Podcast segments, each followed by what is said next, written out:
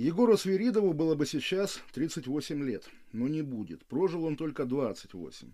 Десять лет назад, через две недели после своего дня рождения, он погиб на Кронштадтском бульваре в Москве, расстрелянный в упор из травматического пистолета уроженцем Кабардино-Балкарии Асланом Черкесовым. С чего началась драка, кто был ее зачинщиком и кто вообще был виноват, понятно, что у обеих сторон точки зрения на этот вопрос не совпадали, и даже суд, Аслана Черкесова приговорил к 20 годам колонии строгого режима, по понятным причинам, в самом деле, многие ли всерьез верят российскому суду, точку в этом споре не поставил. Но если так можно выразиться, исторический контекст и здравый смысл на стороне фаната Спартака Свиридова и его друзей.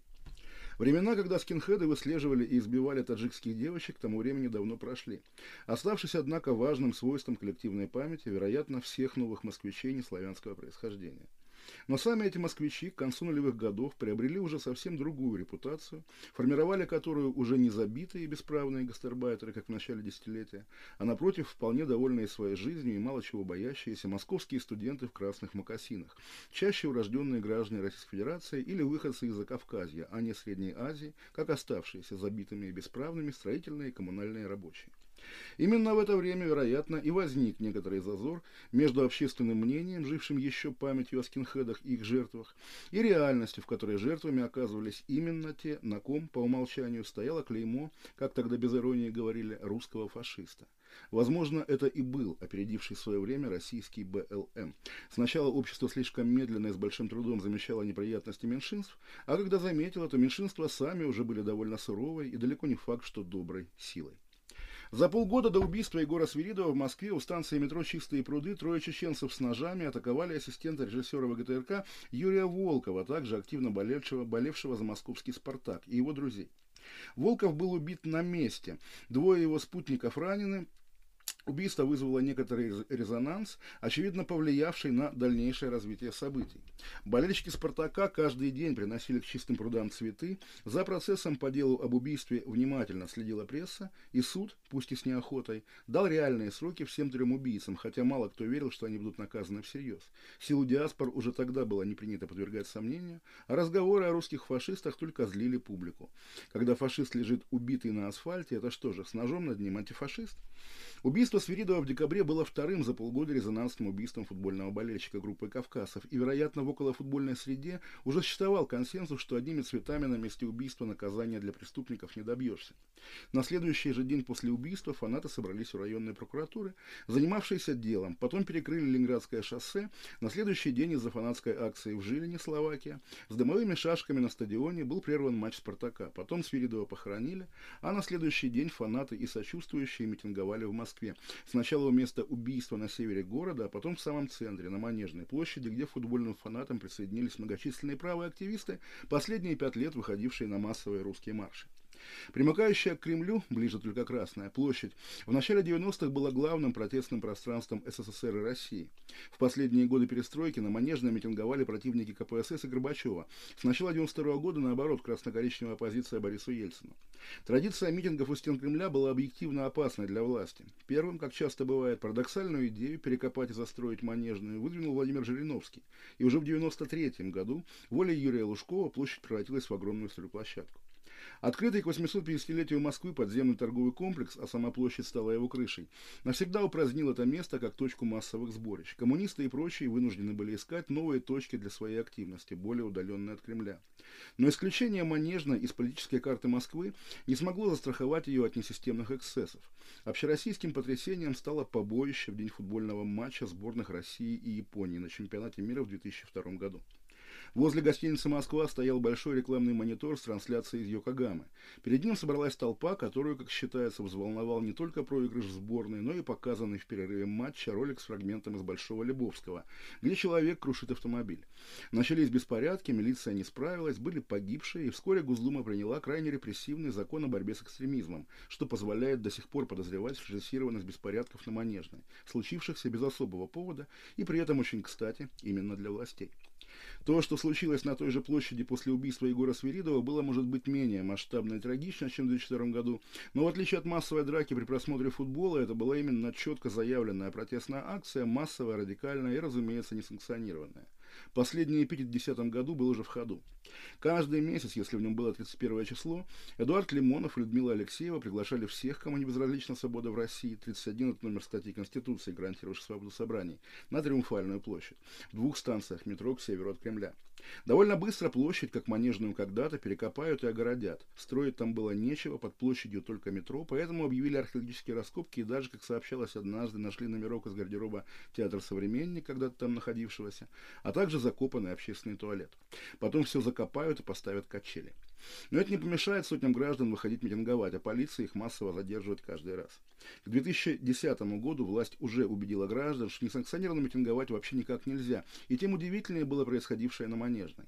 Весь антимитинговый пыл, который московский ОМОН демонстрировал каждый месяц на Триумфальной, куда-то делся. Более того, протестующим приехал тогдашний, сейчас он министр, начальник ГУВД Владимир Колокольцев, который провел переговоры с протестующими и пообещал наказать убийц Егора Свиридова, но толпу не успокоил. При этом, хотя задержанных, как и пострадавших, были десятки, а президент Дмитрий Медведев написал в Твиттере, что накажет всех, кто гадил на манежке, большого манежного дела по итогам событий не случилось, хотя само это название, в котором, как теперь кажется, уже угадывалось будущее болотное, тогда все-таки звучало, осудили троих, но о них чуть ниже. Что действительно важно, через несколько дней после беспорядков на могилу Егора Свиридова с цветами приехал Владимир Путин, тогда премьер. До этого он встречался с околофутбольной общественностью в здании Министерства спорта и назвал убийство Свиридова атакой на всех болельщиков России. Формально поведение Путина можно было считать сенсацией, но в принципе оно было легко объяснимо. Рядом с Путиным на той встрече сидел министр спорта Виталий Мутко, главный покровитель отечественного околофутбола. Именно при нем хулиганские группировки, поддерживавшие все основные клубы страны, интегрировались в официальную систему. Всероссийское объединение болельщиков ВОП стало частью Российского футбольного союза, и каких-то вопросов о социальной близости фанатов и власти давно не было. Агрессивную и потенциально опасную среду укращали и приручали много лет. Символом взаимодействия фанатов и власти было избиение активистов партии Лимонова фанатами «Спартака» в 2005 году, за которое никто не был наказан. И если говорить о манежном деле, возникшем по итогам столкновений, то осудили по нему трех, и только их, активистов все той же партии Лимонова, как будто только по факту принадлежности к ней. В России в те времена в любой непонятной ситуации было принято сажать лимоновцев. Неприличный, но при этом мало кого расстроивший компромисс позволил считать выполненным поручение слабого президента Медведева о наказании зачинщиков и при этом не задеть сильного премьера Путина, поддержавшего фанатов.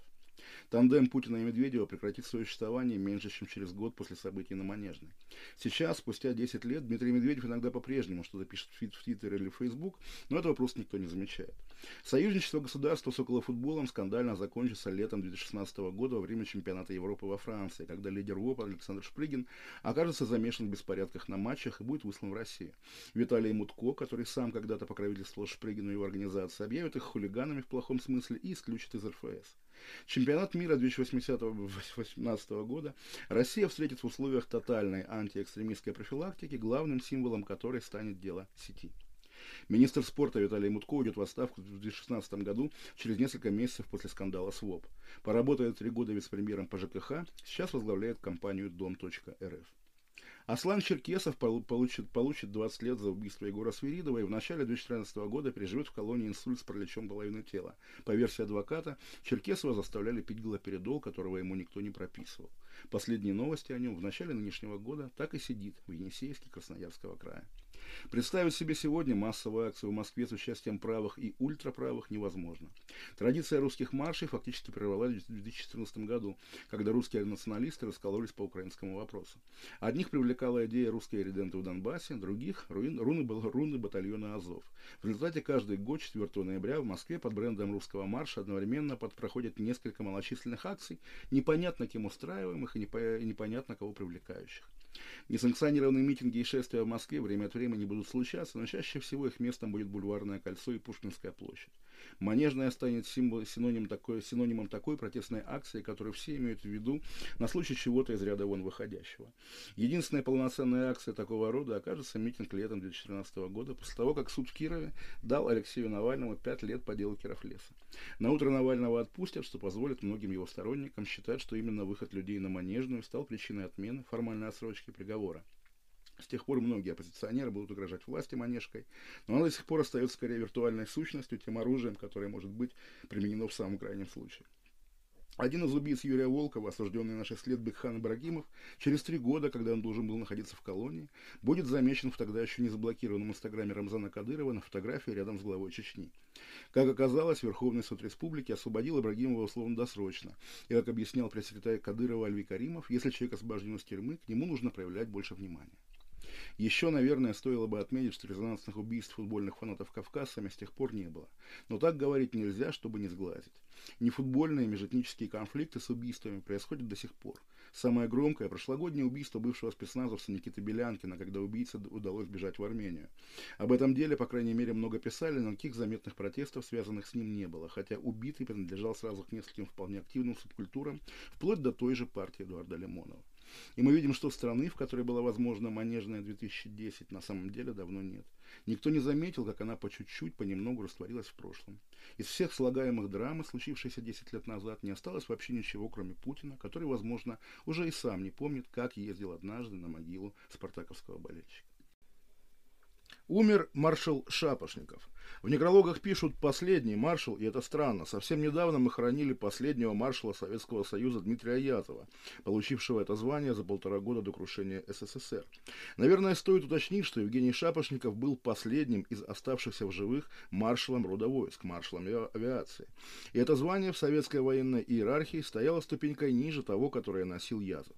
В сухопутном эквиваленте маршал авиации – это генерал армии. Но даже такое, не самое высокое в его роде войск звание, Шапошников получил из рук президента Горбачева в самом конце августа 1991 года, уже будучи министром обороны СССР, и уже в тот период на финишное прямое существование Союза, когда ни министерский статус, ни маршальское звание ничего уже не стоили.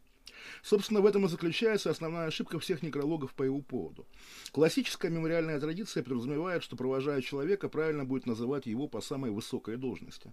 Когда 10 лет назад хранили Черномырдина, не было ведь заголовков «Умер бывший посол на Украине» или «Умер министр газовой промышленности СССР». Нет, хоронили бывшего премьера, и это логично.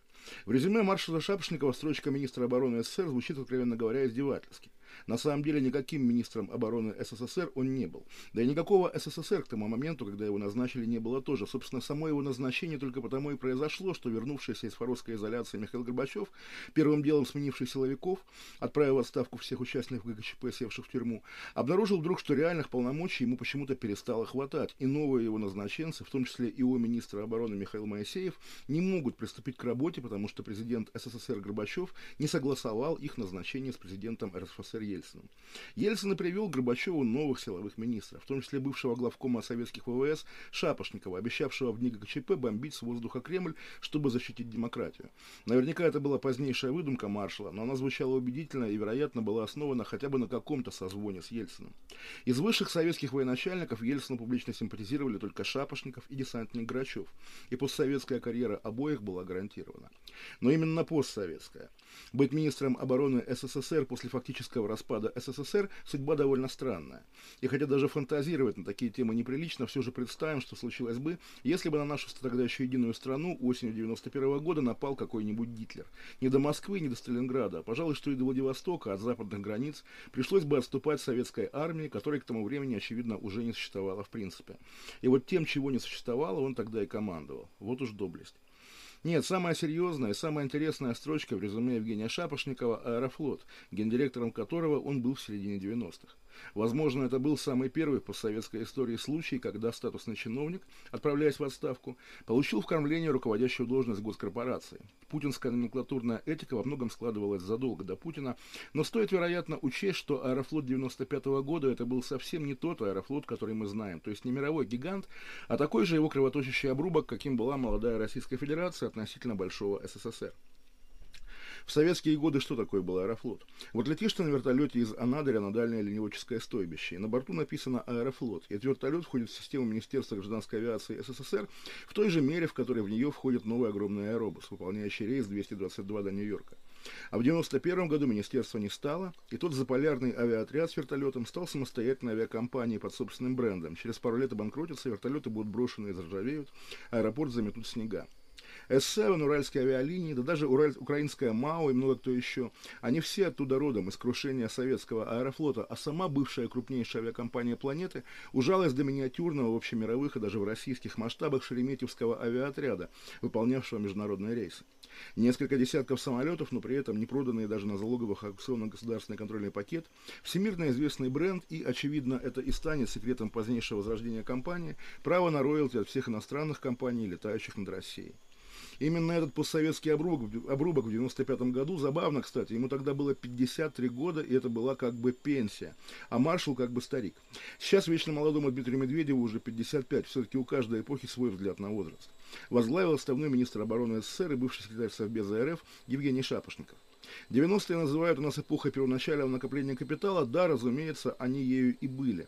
Но еще они были периодом накопления растраченной 80-й державности, когда в моду вдруг снова начали входить военная выправка, выражение «честь имею», песня Газманова «Офицеры». И вот в сочетании с диким капитализмом это давало иногда довольно удивительные продукты.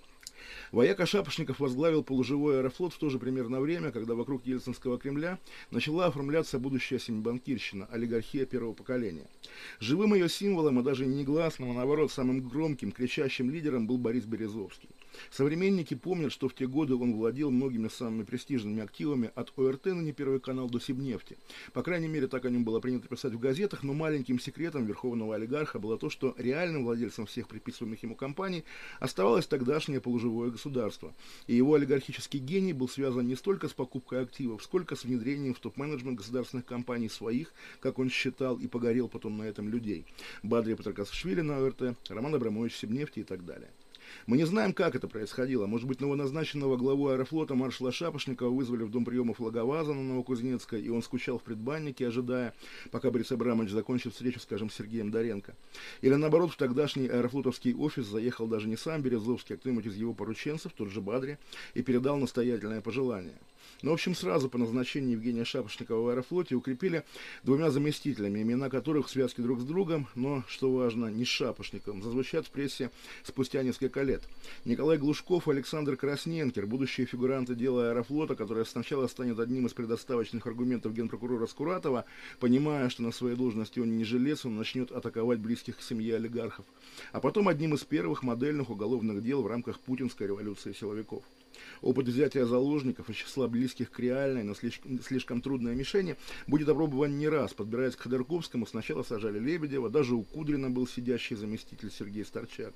Да и об Олеге Навальном забывать не стоит. Но первым героем такой схемы был Николай Глушков, которого посадят по делу аэрофлота, имея в виду, что в его лице сажают недосягаемого пока Березовского. Уже после отсидки и частичного оправдания Глушков уедет вслед за Березовским в Лондон, и в Лондоне же и погибнет при загадочных обстоятельствах вскоре после отравления naturally Сумма, за которую судили аэрофлотовских топов, была по нынешним меркам смехотворная. В приговоре фигурировали 214 миллионов рублей. Но самое удивительное, несмотря на то, что речь шла о коррупции в компании, возглавляемой маршалом Шапошниковым, и следствие и суд, обвиняя и признавая виновными Глушкова и Красненкера, каждый раз оговаривали, что все свои злодеяния они совершали, введя в заблуждение главу компании. Человек, чья подпись стояла на самых криминальных платежных поручениях, оказался вне подозрений, даже когда из аэрофлота, атакуемого генпрокуратурой, летели пух и перья. Тоже своего рода уникальный случай, обусловленный, видимо, заслуженным в свое время понятийным иммунитетом. Генерал, рисковавший своей карьерой ради Ельцина в 91-м, не бросивший его в 93-м, Шапошников вместе с Павлом Грачевым был одним из тех, кто планировал военную операцию в центре Москвы в октябре 93 -го года. И согласившийся быть свадебным маршалом у людей Березовского, вероятно, заслужил право не быть посаженным и вообще как-то наказанным, даже если от сомнительных операций в компании что-то перепадало лично ему. Хранить его будут, конечно, именно как маршала, со всеми почестями, может быть, даже на военном кладбище в Мытищах. Но по-хорошему его роль в истории связана не столько с военными делами, сколько с построением государственно-олигархического капитализма. Советскую армию он все-таки ликвидировал, а вот эту систему с чиновниками в госкомпаниях, с топ-менеджерами от олигархических группировок, да даже и с уводом денег в офшоры, он ее создавал. И пусть она о нем не забывает. Настоящие люди. Настоящая музыка. Настоящие новости. Радио «Комсомольская правда». Радио про настоящее. 97,2 FM. Эм. Кашин, Чесноков. Отдельная тема. Всем привет, я Олег Кашин, в московской студии Эдвард Чесноков. Здравствуйте, Эдвард, и чем вы меня сегодня порадуете? Здравствуйте, Олег Владимирович. Это мне только кажется, или не только мне, но у вас что-то со звуком, может быть, надо включить микрофон, может быть, что-то еще. Я скажу про ну. Белоруссию. Мы давно не говорили о Белоруссии. Вот в Минске гражданку Швейцарии посадили на два с половиной года в колонию. Вы, наверное, слышали эту историю, Олег Владимирович. И у меня очень простой вопрос эта женщина, ее зовут Наталья Херше. Она, все ее преступление заключалось в том, что во время женского марша 19 сентября сего года она сорвала с бойца ОМОНа балаклаву и ей дали два с половиной года. И вот знаете, вы э, постоянно, ну не только вы, я, иногда мы постоянно говорим, что ах, там Россия не вытаскивает своих, бросает, как вот этого ученого Алексея Никифорова, который в Дании сидит непонятно за что, за якобы шпионаж полгода уже в датском СИЗО. А вот как вы думаете, Швейцария свою гражданку будет вытаскивать? Швейцария, которую даже Гитлер побоялся захватывать или нет? Ну, вы знаете, если у Натальи Херше действительно швейцарский паспорт, а мы в этом не сомневаемся, да, я думаю, конечно, два с половиной она не просидит. Я, может быть, наивный, может быть, такой обыватель, который э, думает, как положено думать, но я полагаю, я бы, как у любого диктатора, очевидно, у Александра Лукашенко и в Швейцарии есть еще счета, а где им еще быть. Ну, не Поэтому знаю, пока по этой никто линии... счетов не видел, говорит, что это сложно. Не, ну давайте предположим, мы ну. можем себе позволить, да. И вот э, контекст, да, во-первых, вы так с ужасом говорите, представляете, сорвала шлем Самоновца, ей дали два с половиной года. В России И есть штраф опыт... одну тысячу белорусских рублей. По-нашему это сколько получается? Тысяч тридцать? Слушайте, я уже недавно путался с курсом, поэтому не готов. Меня вы нормально слышите, Эдвард? Да, я хорошо боюсь, слышно, что... хорошо. Да, спасибо большое. Просто давайте напомним, что у России есть опыт и болотного дела, и дела а, московского, так называемого, по итогам протестов 2019 года, когда тоже за бумажный стаканчик люди получали реальные, бума... да, реальные тюремные сроки. Ну, Эдвард, посидите в тюрьме месяц, а потом радуйтесь, что вас помиловали, ни за что посидите. И я сегодня просто случайно вспомнил годовщине, поскольку 10 лет назад, вчера был, было десятилетие, был убит Егор Свиридов, я писал про десятилетие Манежной, и я думаю, вы тоже не помните уголовное дело, такое же, но маленькое, еще вегетарианские времена, Манежное дело, когда троих осудили за волнение на Манежной площади, но осудили трех лимоновцев, потому что в те годы всегда в любой непонятной ситуации сажали лимоновцев. Э, то есть конечно, Россия догоняет Белоруссию, но не сильно отстает так на полкруга. Ну а что касается Лукашенко, сегодня меня впечатлило его, вы наверняка тоже видели, выступление о том, что слишком много тунеядцев вокруг. И вы понимаете, да, говорит Лукашенко, что сегодняшний протестующий – это завтрашний преступник. И ты смотришь на этого обезумевшего на наших глазах, ну, не обезумевшего диктатора. Все-таки просто да. смотришь на это. Мы же с вами См- не доктора, мы не это. доктора Сосновские, чтобы по фотографии диагностировать, как Кашпировский. Да, а, понимаете? А теперь вот, знаете, что я вам еще скажу, Эдвард? Сегодня у меня открытие, причем я вначале не поверил белорусским телеграм-каналам, потом провел маленький research, и это буквально так и есть. Вы знаете наверняка, что в Беларуси постоянно и Лукашенко, и его как бы разные прихлебатели говорят, что вот бело-красно-белый флаг – это флаг коллаборационистов, mm-hmm. которые воевали на стороне Гитлера. Сегодня я узнал, удивительно, опять же, вот про Советский Союз, чего уже мы давно не понимаем, поскольку утратили это ощущение Советского Союза на кончиках пальцев. Кто нарисовал нынешний флаг Беларуси, ну, когда он еще был серпом и молотом. Кто автор этого художественного образа? Вряд ли вы знаете это. Нет, не знаю.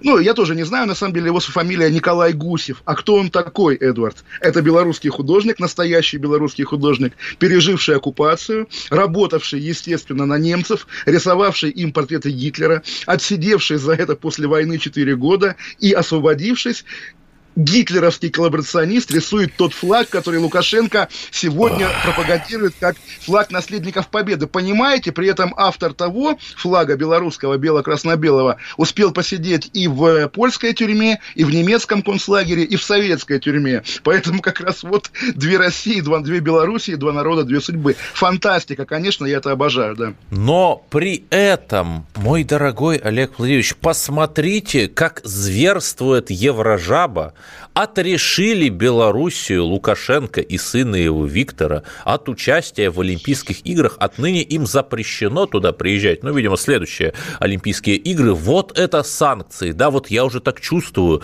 что Лукашенко возьмет свой автомат, сядет в вертолет и улетит.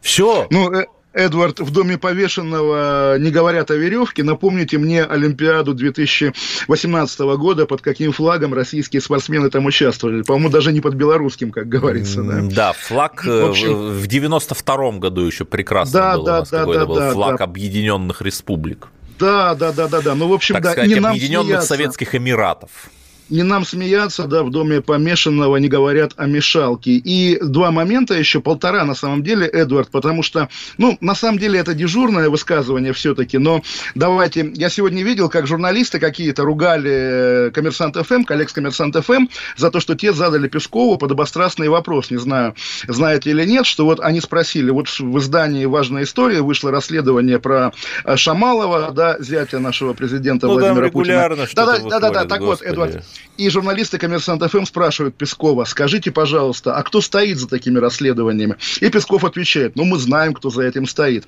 В итоге, естественно, а, все, все говорят, фу, значит, не спросили как бы страшную правду, а это же так и работает. Песков прокомментировал, значит, об этом можно писать в подцензурных изданиях. Собственно, ну, вы чем знаете, учитывая, да. что вот тот массив данных для расследований совершенно случайно обнаружил австралийский специалист по кибербезопасности, совершенно случайно случайно какие-то вот неизвестные хакеры, они вот как-то э, очень в подходящий момент появляются. А Австралия – это же часть пятиглазых. Пятиглазые – это неформальный альянс не... разведок англоязычных стран. Вот, все, не, Нет, Эдвард, я даже, я, я даже видел ваш сегодняшний пост про то, что телеграм-канал Низыгорь близкий к Кремлю, хотя некоторые считают, в частности, Владимир Рудольфович С. считает, что вы пишете для Низыгоря, работающего против Кремля. Но так или иначе, вы говорили, что Низыгорь этот слив э, анонсировал задолго до этого а предсказал, скажем так. Предска предсказал, да. Но на самом деле, конечно, вот я действительно, я вырос э, с тем отношением к журналистике, что когда в распоряжении, там, не знаю, условного Хинштейна оказывается документик,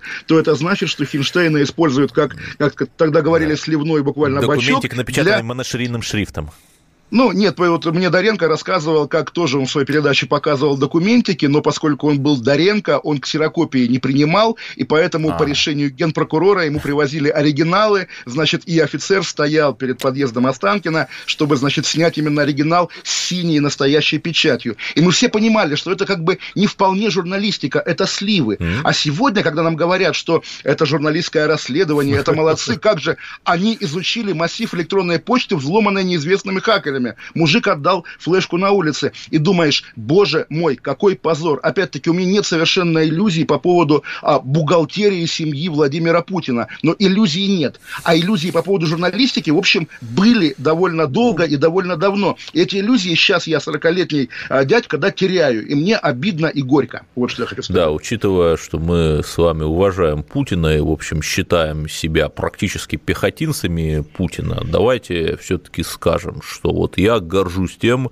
что живу в России, да, и хочу здесь умереть. Ну а вот э, сливы австралийских хакеров, ну они были, они ну, будут, Эдвард, смотрите, они а я я живу в Великобритании, и, в общем, вот, на самом деле, с годами... об этом заговорили. Да, с годами стал тоже гордиться тем, что мне выпало жить в такой, ну, на самом деле, прекрасной стране, прекрасном городе Лондоне, uh-huh. и я считаю, что русские люди должны, конечно, жить везде. Вот, на самом деле, ну, нас много, англичан там немножко меньше, но тоже много, и я давно заметил еще, не живя здесь, что в любой какой-нибудь глухой альпийской деревне, где не бывает туристов, ты заходишь там, не знаю, в брассери, и, да, там сидит пара английских туристов, и вот вот ты заходишь, пара русских туристов, мы главные народы мира, пускай так и будет, но а, для этого надо отойти от вот этого. А ты живешь в Москве, ты типа первый сорт, а ты живешь за границей, ты уже не русский. Мы все русские, мы великий народ мирового масштаба. Поэтому вот, дорогие друзья, имейте это в виду. Те, кто нам на Ютубе пишет, что вот Кашин из Лондона что-то не то говорит. Русский человек из Лондона говорит вам правду, друзья.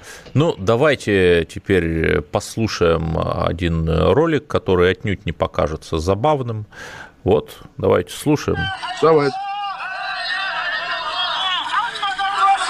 Ну, слышно, да? Да, разумеется. Ну, в общем, что-то похожее на Аллах Акбар э, выкрикивают крепкие молодые люди, и вот э, как-то, э, может быть, это Сирия, да, с какой-то такой надеждой спрашиваешь ты себя, но нет, это лежит там снег, это явно не Сирия. Что же это, Олег Ильич, как вы думаете? Ну, я понимаю, просто я догадываюсь, угу. это чеченский народ хоронит своего великого сына, отрезавшего голову учителю в Париже, да? Да, это Абдуллах так? Анзоров, 18 лет от роду, расправился с учителем колледжа в Конфлан Сент-Онорин, показавшим Вот, Эдвард, и просто напомню слушателям, на той неделе я уже рассказывал о том, как в одном из селений Чеченской Республики, как бы по инициативе местного населения, одну из улиц назвали именем этого Анзора. Мы, естественно, говорили, что это неофициальная инициатива, что власти как бы не принимали такого решения, но мы также понимаем, что без согласия властей такой народной инициативы не было бы. Итак, вы... Эдвард, нет, секунду. Мы живем, мы граждане России, где оправдание терроризма карается законом. И в России есть регион, где и власть, и народ едины в оправдании терроризма. Это, это наш ИГИЛ, запрещенный, нет, раз, нет. разрешенный но, в России. Но это. при этом хоронить родственников, где бы они ни умерли, на исторической родине, это традиция чеченцев. Понимаете, мы должны уважать традиции. Эдвард, традиция заворачивать террористов в тела убитых в свиные шкуры. Мы уйдем на две минуты и будем говорить также о самом важном. Олег Кашин, Эдвард об Чесноков. Украине будем Отдельная говорить. тема об Украине, конечно. Отдельная тема радио «Комсомольская правда». Кашин, Чесноков. Отдельная тема. Когда градус эмоций в мире стремится к своему историческому максимуму. Когда каждый день это война и мир в одном флаконе когда одной искры достаточно для пожара планетарного масштаба. В такое время нельзя оставаться спокойным и равнодушным. На радио «Комсомольская правда» стартовал сезон высокого напряжения. Новости со скоростью телеграм-каналов. Эмоции на грани дозволенного. Гости с Олимпа и со дна. Только высокое напряжение спасет мир. Разряд.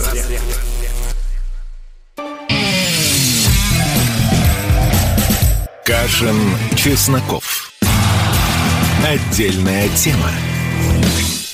Олег Кашин, Эдвард Чесноков. Мы обещали поговорить про Украину, но, по крайней мере, поскольку говорили про Чечню, трудно пройти еще мимо одной важной новости. Муфтий Чечни Салах Межиев раскритиковал ношение девушками никаба, то есть вот мусульманское такое, как, как скажем, балаклавы. Он назвал их будущими террористками. Эдвард, как вот считаете, на самом, на самом деле, да, угу, да. Женщина надевает на себя просто никаб сначала, а в будущем к нему добавляется пояс с взрывчаткой. Слушайте, я на самом деле хотела попробовать попробовать подловить, спросить, как вы думаете, кто это, э, какое крыло партии «Альтернатива для Германии» высказалось э, с такими исламофобскими э, вообще словами, но вот нет, оказывается, муфтий чеченский так считает. Прич, есть... Причем да. вот для вас ассоциация «Альтернатива для Германии», для меня моя молодость, там, не знаю, 10 или даже там 15 да, лет недавности. Молодость. Ну, нет, зачем так, Эдвард? Обычная московская обывательская, когда, да, разумеется, женщина с закрытым лицом, женщина в мусульманском платке на фоне того, что происходило вокруг, вызывала буквально ассоциации, а не взорвет ли она вагон метро, в котором мы едем.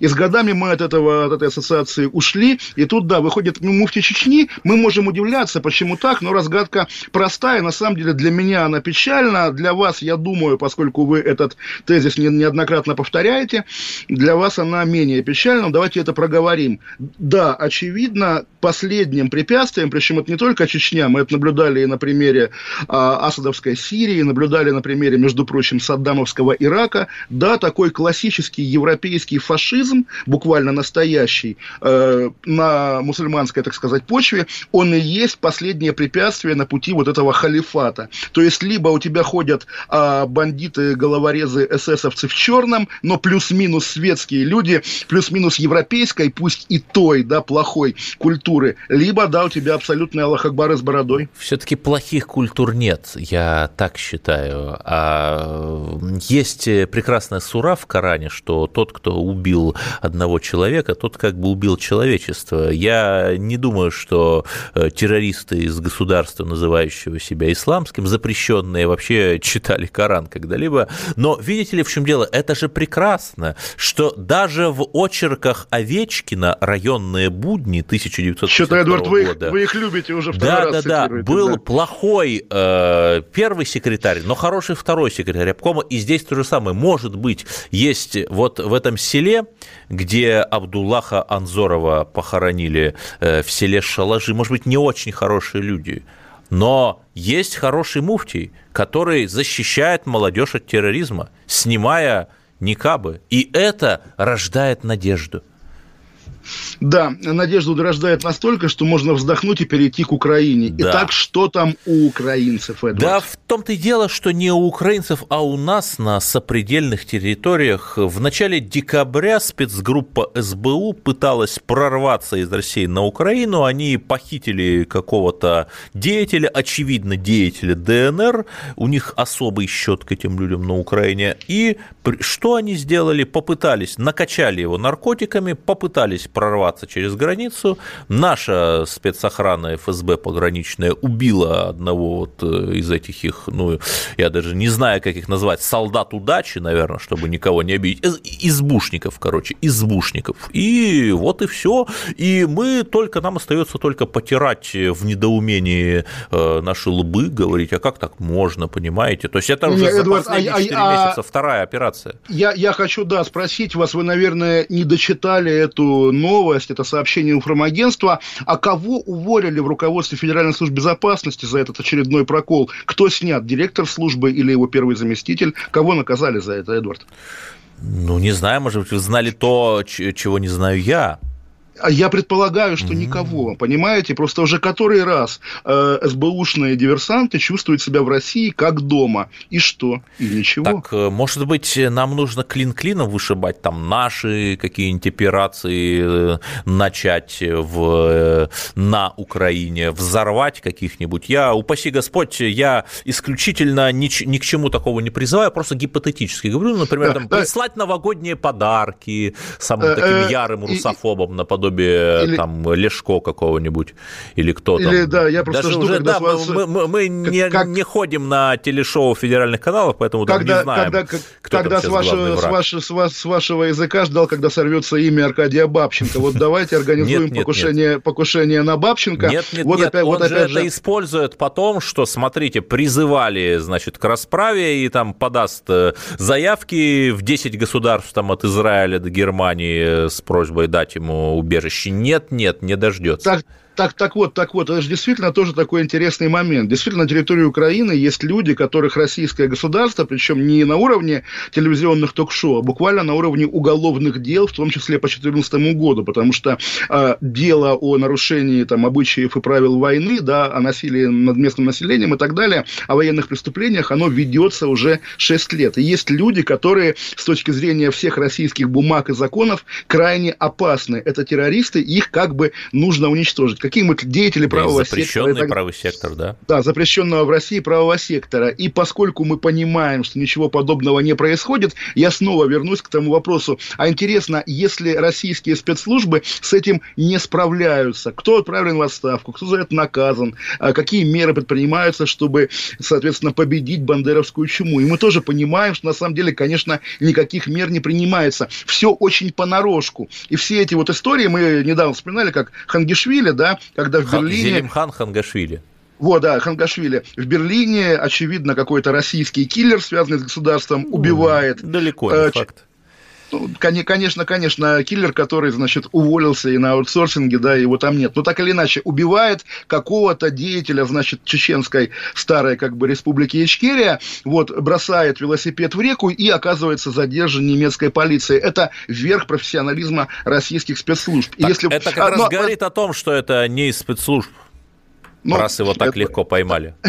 Да, а на Украине и не ловят, и не убивают. Да, и вот вопрос, наверное, наверное, российские киллеры в спокойном, цивилизованном европейском Берлине еще могут как-то себя, ну, уверенно чувствовать, скажем так. А в Киев они просто боятся соваться, потому что прилетишь в Борисполь, а тебя не пустят. Поэтому российский киллер не летит в Борисполь. Ну, наверное, такая логика, да.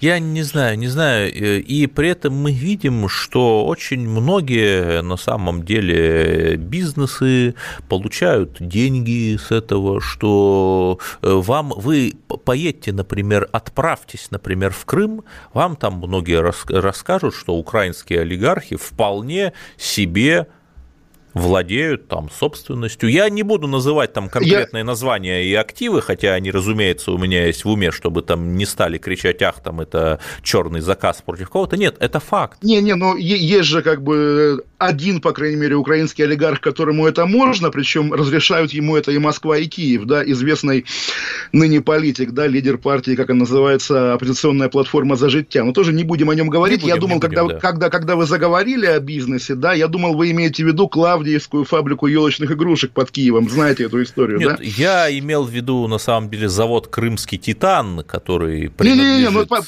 по, да, по, да. Фиртыш, да? Фиртыш. Да, да, да.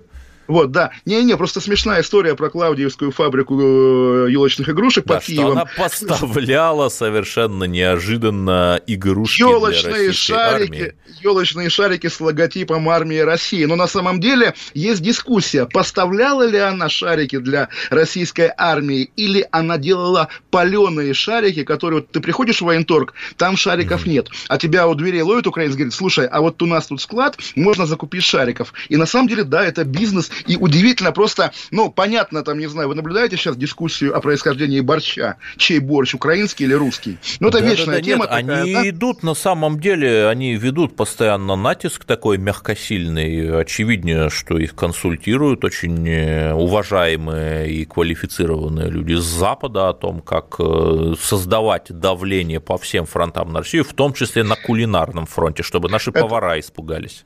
Э, это не хватает нам такой аудиозаписи, записи, когда какой-нибудь Майк или Ник, ну там, или мистер Смит из ЦРУ, пуская кольца сигары, говорит украинцу, который стоит перед ним на вытяжку, ваш, ваша, по-английски, но с переводом за кадром, да, ваша задача сделать так, чтобы русские потеряли борщ. На самом деле не вижу проблемы, но вот бывает а, пицца, да, итальянская, американская, мы понимаем, что ее происхождение итальянское. Давайте относиться к украинскому борщу как к американской пицце. То есть, да, это наш борщ, который делают украинцы. А так-то борщ, конечно, русский борщ наш, тут вопросов, очевидно, нет. Ну да, шарик шариками смешная история. Мне как раз она кажется очень милой на самом деле, потому что, несмотря на всю вот эту и реальную войну, да, которая шла там сколько-то лет, да, и риторику абсолютно злую и серьезную, добрые какие-то люди, там, не знаю, женщины, мужчины на этой фабрике под Киевом делают елочные шарики, которые приносят, людям радость и счастье в новогодние праздники. И при этом мы говорили вот об этом э, чеченском юноше, который устроил теракт в октябре. Между тем, в Вене был тоже теракт. И, вы знаете, вот Олег э, Владимирович, я не знаю, говорили ли это вы, но другие, другие люди либеральных взглядов возмущаются, когда какие-то дворники, иногда дворники-мигранты, демонтировали, растаскивали народный мемориал Немцову вот на том самом мосту у Кремля. Но смотрите, что происходит в Вене. Сейчас начнется моя любимая история серии «Загнивающий да, Запад». Да. Значит, мемориал, народный мемориал, просто цветы, на месте гибели людей, которых расстрелял вот этот террорист или террористы в Вене, этот мемориал разгромлен. Это сделала женщина, судя по цвету ее кожи, мигрантка. Ну вот э, так вот э, сами новые европейцы благодарят свою новую мать Европу. В общем, позор женщине-мигрантке за то, что она ведет себя как работники гормоста в Москве. Мы уйдем на пять минут. Олег Кашин, Эдвард Чесноков. Сейчас новости, потом вернемся и будем говорить по-прежнему о, о важном. госдепе, конечно. А оставайтесь с нами, друзья. Кашин, Чесноков. Отдельная тема. Как дела, Россия? Ватсап-страна! Это то, что обсуждается и то, что волнует. Это ваши сообщения в прямом эфире, в том числе и голосовые. Каждый будний день с 11 до 15 часов с Михаилом Антоновым. Эфир открыт для всех. Включайтесь. Радио «Комсомольская правда». Радио про настоящее.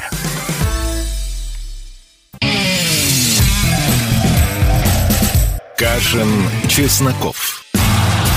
Отдельная тема. Олег Кашин, Эдвард Чесноков, и мы, как настоящие пехотинцы Путина и кремлевские пропагандисты, обращаем свои взоры к кровавому госдепу, который, Эдвард, что он учудил? Вы знаете, э, в моей, э, во времена моей невозвратно минувшей молодости была такая программа «Госдеп» с Ксенией Собчак. Два выпуска, по-моему, вышло. Но, оказывается, и без Ксении Собчак Госдеп вполне себе молодец. В данном случае не молодец, и мы уже серьезно. Они, наконец-то, вняли наш нашим призывом бороться с фальсификацией истории Второй мировой и требуют от людей, которые участвуют в лотерее на грин-карту, то есть в перспективе на получение американского гражданства, указывать в качестве места рождения, если ты родился на Южных Курилах, Шикотане, Итурупе, Кунашире и еще один остров, Японию, Ой, знаете, Эдвард, поскольку я родился в зеркальном как бы отражении Курильских островов, то есть в Калининграде, который был до войны Кенигсбергом и тоже достался Советскому Союзу по итогам Второй мировой войны, наверное, если бы я захотел податься на грин-карту, я бы тоже должен был писаться немцем, уроженцем Германии. Но здесь вот есть такой парадокс, который на самом деле чуть снижает патриотический пафос и ваш, и российского МИДа, и какого там сенатора, который предложил а, говорить о том, что уроженцы Аляски это россияне, да, нет, кто это, это был? не сенатор, это зампред а, правительства это, Юрий это Трутнев. Трутнев. Тру, Трутнев наш прекрасный, да, который провалил все в Хабаровске, да, поскольку он отвечает за Дальний Восток, зато с геополитикой у него все хорошо. Так вот, что понижает его патриотический пафос? Потому что россияне, подающие на грин-карту, главное их свойство, они не хотят жить в России. Они предпочитают это зловредное американское государство, где БЛМочка, где там, не знаю, Трампа прокатили и так далее, и так далее, предпочитают его нашей великой духовной России. И вот этих отщепенцев мы что, будем защищать, Эдвард? Э, нет, мы вообще будем защищать территориальную целостность России. Вы не извольте переводить стрелки. Курилы... Ой, это... Южные Курилы – это наша русская земля, а как сказал Александр Суворов, что с бою свято, что с бою взято, то свято – ну, Эдвард, да, наша русская земля, она, конечно, неприкосновенная бесценна. Например, опять-таки, наша древняя столица, город Киев. Но да, мы помним, что 1 июля этого года, в разгар, значит, пандемии, было голосование по поправкам Конституции, где было закреплено святость и неотчуждаемость территории России, но в скобочках за исключением случаев демаркации границ. И поскольку граница с Японией так и не прошла демаркацию, ох, что нас может ждать впереди, Эдвард. Но при этом, понимаете, наша русская земля. Вот вы опять занимаетесь э, такой э, бахтинской смеховой культурой, я вас понимаю, но США покушаются вполне однозначно на территориальную целостность России. То есть там говорят, что США хотят России добра,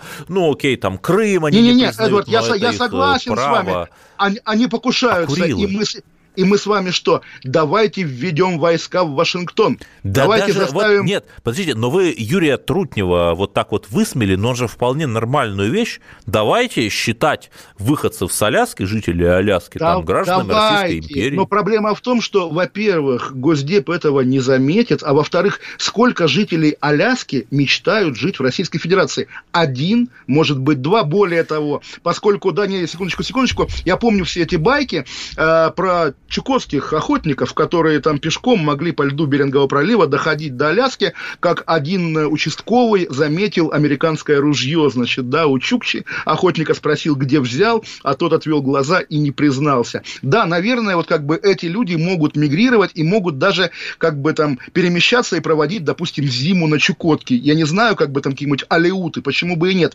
Но представить себе человека с американским паспортом, гражданина США, который бы хотел жить в Российской Федерации, Федерации, не считая Сноудена, конечно, хотя и по поводу его есть сомнения э, вполне такие обоснованные. Ну, давайте попробуем, конечно, на этом уровне троллить Помпео, но я думаю, что Помпео этого просто не заметит.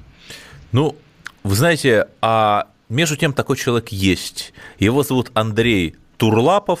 Он официально отказался от американского гражданства. Это физик, очень талантливый физик, он был а, ассистентом и аспирантом в Нью-Йоркском университете, и сейчас он член-корреспондент РАН за в лаборатории ультрахолодных квантовых систем в Институте прикладной физики РАН в Нижнем Новгороде. Вот mm-hmm. изучает текучесть э, при, сверх, э, при сверхнизких температурах. И понимаете, вот конкретный пример – человек ну, отказался Эдвард, от американского гражданства. Я подозреваю, я подозреваю по фамилии, что он, если не русский, русский, то, по крайней мере, уроженец нашего государства, так или иначе. Он, правда же? видимо, из Нижнего Новгорода там окончил вуз, а потом в США переехал, и вот сейчас вернулся, понимаете? То есть вот, ну вот, есть и, люди...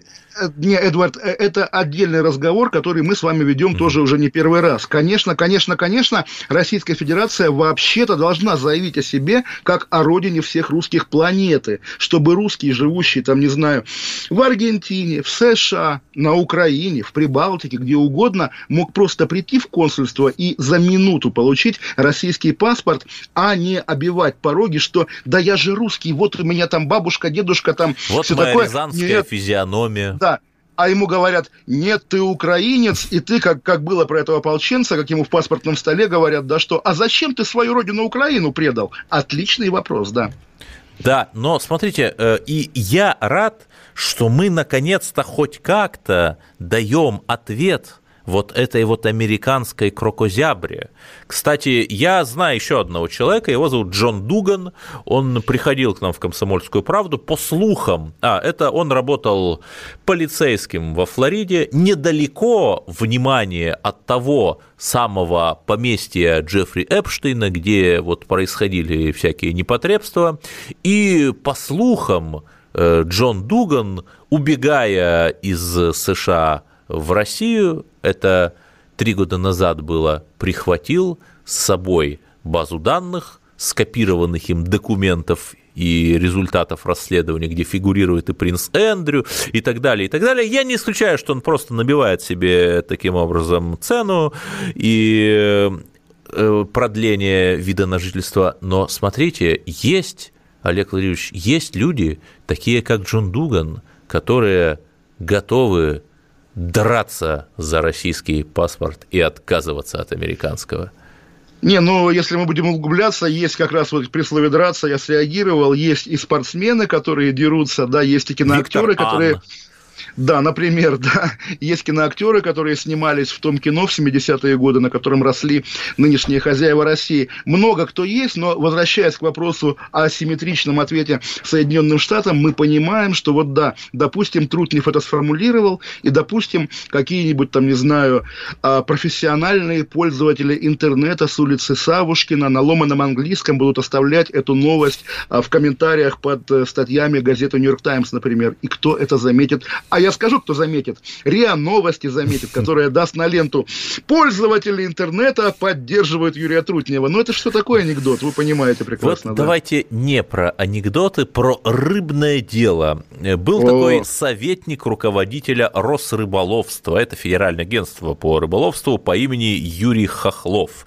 Вот сразу уже запахло, да, э, какой-то тухлой рыбой, которая гниет с головы. И вот Ну, от он, чего же свежий да, с Кипра, с Кипра свежая рыба. С Кипра да. его экстрадировали, что там, корюшка кипрская, оказывается. И вот заметьте, вот нам все рассказывают про кровавую руку Госдепа и спецоперации ЦРУ прямо в метафизическом сердце нашей Родины. Мы не верим, но вместе с американским гражданином по имени Джордж Хагер, это важно, и двумя э, и одним бывшим уфимским чиновником, ну, уже все понятно, он предложил потерпевшему, имя которого держится в секрете, высокую должность в Росрыболовстве.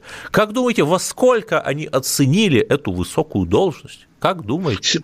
Я думаю, Эдвард, 7 миллионов долларов. Ох, да, я вас понимаю, вы цитируете Пелевина, его знаменитый роман «Числа», 7 центов, значит, и 7 процентов. Да, вы правы, 7 миллионов долларов. Первый транш аж, аж 300 тысяч вот этот вот Хагер получил, американец подельник, ну, то есть это понятно, что они внедряют своих агентов, чтобы разлагать Россию изнутри, чтобы играть на тайных порочных струнах нашего российского чиновничества. Но деньги, Олег Владимирович, были меченые. Вот. Гениально, но, Эдвард, вам на самом деле безумно повезло, вы не понимаете как. Вы беседуете с ветераном Росрыболовства, у меня да, то ли 14 то ли 14 то ли 17 должностная категория, погоны я имел право носить, но, наверное, уже утратил это право. В общем, это я вам... про свою тайную работу на ФСБ, что погоны имели носить?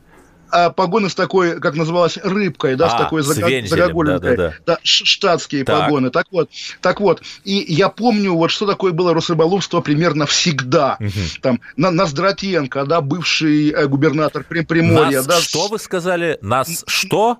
А, на, Ноздратенко, на, да, я понял. Хорошо, Потом да. был, между прочим, ваш, прежде всего, коллега Андрей Крайний, журналист комсомолки, который когда-то вел рубрику «Вне военно-провинциальная хроника», потом стал главой этого самого. Потом был Юрий Синельник, тоже довольно mm-hmm. мутный тип. Руководили этим, ну, заведомо корруп- коррупциеемким ведомством э, слишком мутные люди, но потом навели порядок, и теперь там Шестаков, да, сын одного тренера под дзюдо. И, в общем, все наладилось. Радуемся, так уходим на... Богу да, я об этом и говорю, что вот такая, как бы, то, что называют коррупцией, на самом деле, это, конечно, шаг вперед после тех джун джунглей, которые были. Мы уйдем сейчас на две минуты, вернемся и договорим, наконец-то, о чем, Эдвард? о том, что гвардия одного политика решила устроить антимайдан в Санкт-Петербурге, и вот к чему это приведет. Олег Кашин, Эдвард Чесноков, вернемся. Не превратятся ли Кашин, Чесноков.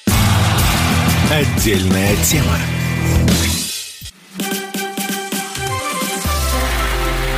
Это было начало. Это действительно история, которая будоражит. Так вся страна обалдела. И Россия родина слонов, она от океана до океана, да. И мы, мы всегда правы, мы никогда не сдаемся. И самое главное, что же будет дальше? Комсомольская правда. Это радио.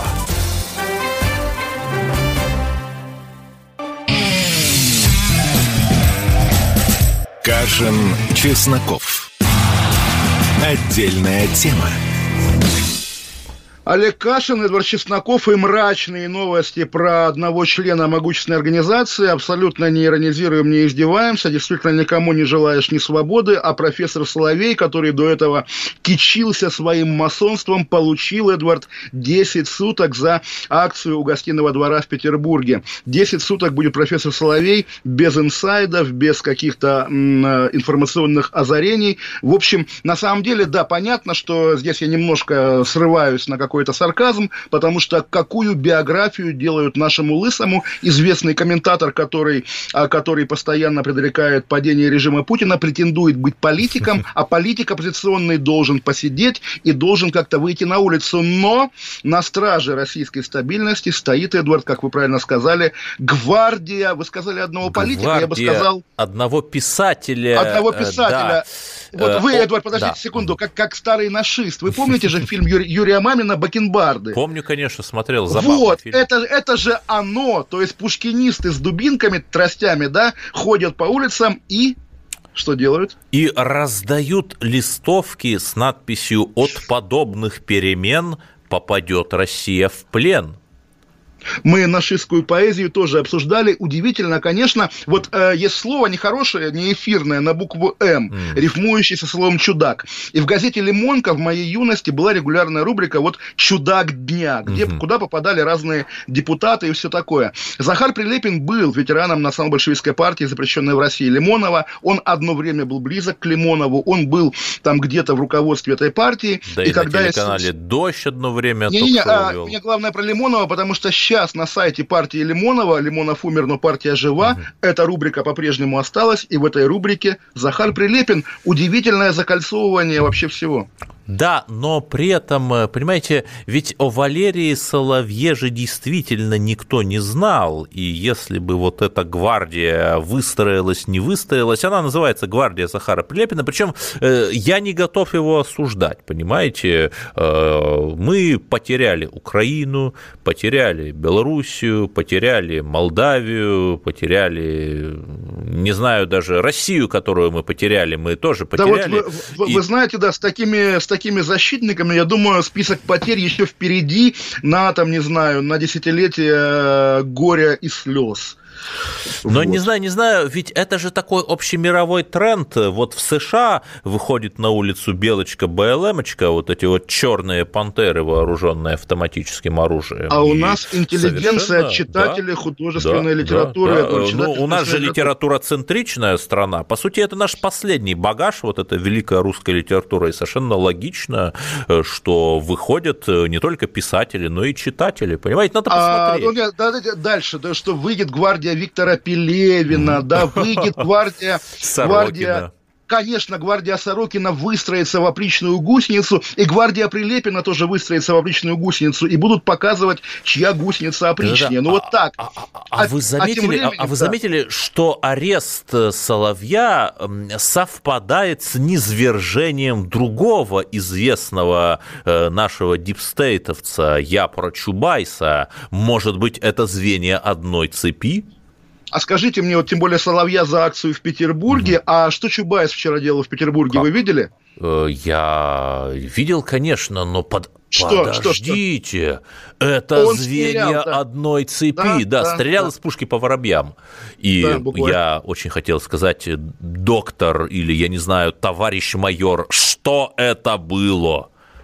Э, что это было, бог с ним. Главный вопрос, Эдвард, что будет? Потому что, вы знаете, вот, ну, на самом деле, я вот это здесь прям дисклеймер, я в это не верю, к такому отношусь с юмором, но поскольку Чубайс назначен спецпредставителем э, президента России по переговорам с международными организациями, видимо, с теми, в которых состоит профессор Соловей, я уже видел слухи в соцсетях о том, что Чубайс будет вести переговоры с Западом об условиях капитуляции Владимира Путина и а его ухода. может быть, он будет вести переговоры об условиях условиях капитуляции с Запада, потому что, смотрите, у нас золотовалютные резервы есть, у нас есть пресная вакцина, вода озера Байкал. Вакцина, и самое, вакцина. да, вакцина, вы правильно сказали, наконец, у нас есть оружие э, гиперзвуковое, которое может как выстрелить, По, так вот я только... Эдвард, да. У нас даже химическое есть оружие, бактериологическое, да, хотя да, да, обещали да, его да, да, да, да, новое, так сказать, э, но, но, новейшее.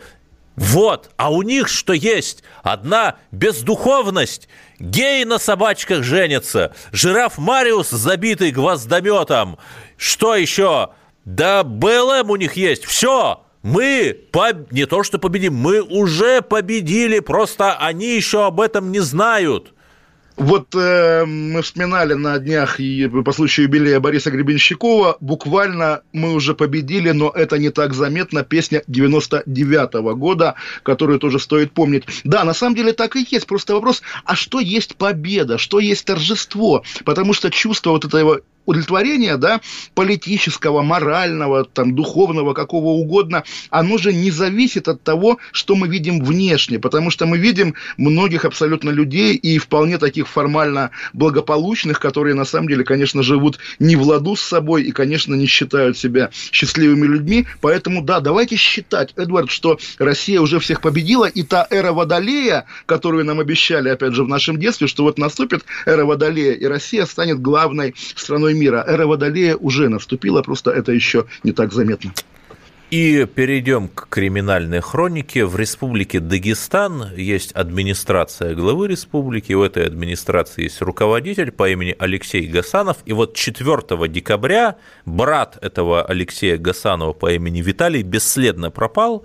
На сей момент его не видели уже почти четверо суток. Вечером вот он вышел э, где-то в районе Кривой Балки, какое название, в окрестностях Махачкалы.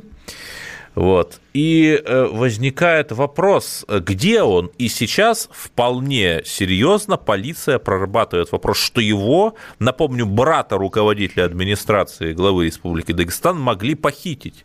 То есть, ну что творится в Дагестане, я надеюсь, что хотя бы к этому русские фашисты не причастны.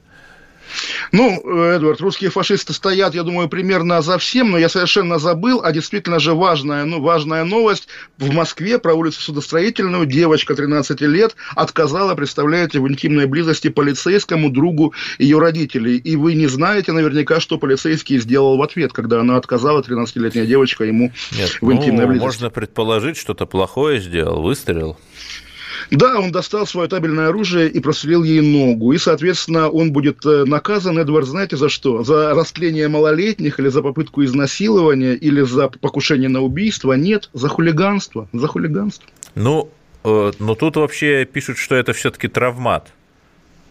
Ну, слушайте... Я не оправдываю, да, но все-таки да. одно дело боевое, а другое травматическое. Х- хорошо, а, так сказать, эм, э, предложение интимной близости ребенку, это тоже как бы не боевой, а, простите, половой орган, да, а условно травматический или как? Нет, здесь, конечно, этому надо положить конец. Нужно вычистить, наконец-то, ряды наших органов от всевозможной евсюковщины и оборотнепогонщины. Нужно от них вычищать, и совершенно правильно, что его там, судя по всему, будут судить. И да, и, судя по всему, уволили еще позавчера, как это принято. Ну, в общем, пролетел наш с вами Эдвард час. На самом деле приближается. Я просто жду курьера с елкой, и когда были новости, я выходил проверять, пришел ли он, а он еще не пришел. Но ощущение новогоднего чуда, вот как эти шарики с надписью «Армия России», оно уже приближается. И да, давайте верить в то, что у нас эра Водолея. Ведь это не только новое чудо, но и Рождество. То есть рождение спасителя человечества, на которого укажет да, путеводитель путеводная звезда. Если мы э, с вами живем в христианской традиции, то для нас важно и это. И вот мы счастливы, что у нас в России есть и вакцина, и какое-то чудо это новогоднее, понимаете? Ну, дай бог, дай бог. А так, давайте все, всех обнимаем, со всеми прощаемся. Будем в эфире завтра. Олег Кашин, Эдвард Чесноков. Отдельная тема, радио «Комсомольская правда». Всем пока, всем счастливо. Кашин, Чесноков. Отдельная тема. Настоящие люди. Настоящая музыка. Настоящие новости. Радио «Комсомольская правда». Радио про настоящее.